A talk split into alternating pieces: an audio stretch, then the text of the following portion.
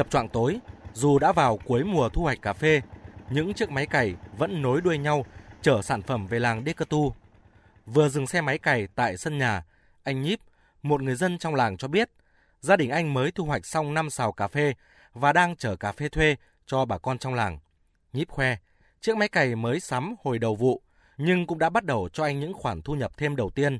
Điều đó cổ vũ anh Nhíp vạch ra kế hoạch làm giàu mới.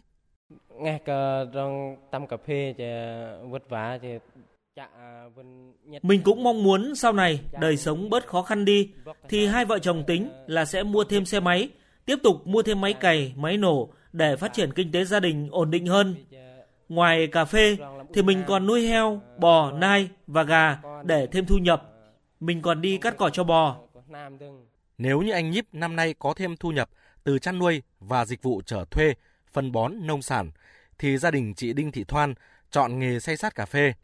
Chị Thoan cho biết, khi làng Đê Cơ Tu xây dựng nông thôn mới, thì cứ sau mỗi con đường, mỗi công trình nông thôn mới được xây dựng xong, việc làm ăn của người dân càng thêm thuận lợi.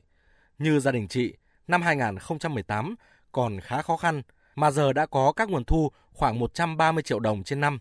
Bên cạnh đó, nhiều năm phấn đấu vì mục tiêu chung xây dựng nông thôn mới, mối quan hệ tình làng nghĩa xóm cũng trở nên gắn bó hơn trước. Bà con trong làng tình cảm lắm, ai xây nhà hay làm gì cũng giúp nhau mà không lấy tiền để ngôi nhà được khang trang. Khi làm đường thì bà con giúp công, còn đoạn đường nào mà khúc khuỷu là bà con cũng có hiến đất, nửa mét hoặc là hơn, để làm sao làm đường để vận chuyển nông sản về tới làng, về tới nhà. Theo ông Chin, bí thư tri bộ, kiêm trưởng thôn làng Đê Cơ Tu, kể từ khi hoàn thành xây dựng nông thôn mới giai đoạn 1 năm 2021, làng Đê Cơ Tu đã khởi sắc nhanh chóng. Trong làng có 138 hộ, 682 nhân khẩu, nay chỉ còn dưới 10 hộ nghèo. Để giúp các hộ này thoát nghèo, xã và làng đã triển khai nhiều giải pháp thiết thực trong việc sử dụng các nguồn vốn vay ưu đãi kết hợp với việc lồng ghép có hiệu quả các chương trình, dự án của nhà nước, cầm tay chỉ việc đối với các hộ dân tộc thiểu số gặp khó khăn trong việc chuyển đổi cây trồng vật nuôi. Ông Chin cho rằng, bước vào xây dựng nông thôn mới nâng cao, làng Đê Cơ Tu sẽ phát triển hơn nữa. Ờ, ờ,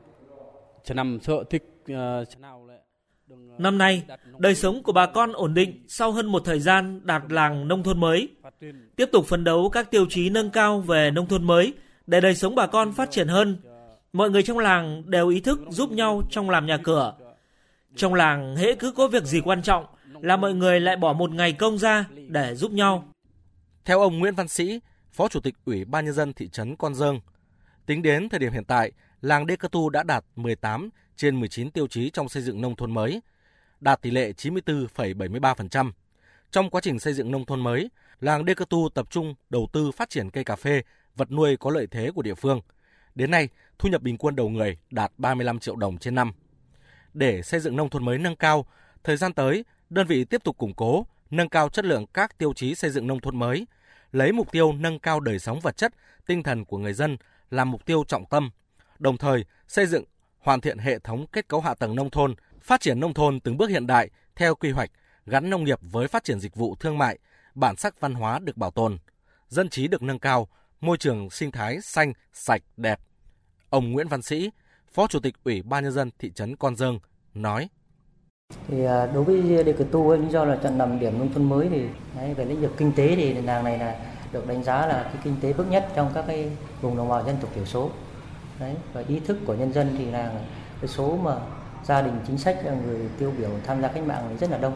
Nên là cái à, uy tín của gia làng trưởng bản cũng như là ban nhân dân thôn thì nó cơ bản nó đảm bảo. Về cái nội trình nâng cao này á, sẽ giả soát lại các cái tiêu chí để nâng cao thì khi đó mới quyết định là đến năm bao nhiêu thì sẽ đạt Đấy, thì đầu năm 2023 thì huyện sẽ có cái kế hoạch giao cho các xã ừ, thị trấn về cái cái này những ngôi nhà mới khang trang có giá trị hàng trăm thậm chí hàng tỷ đồng không còn là hình ảnh hiếm gặp của làng Đê Cơ Tu.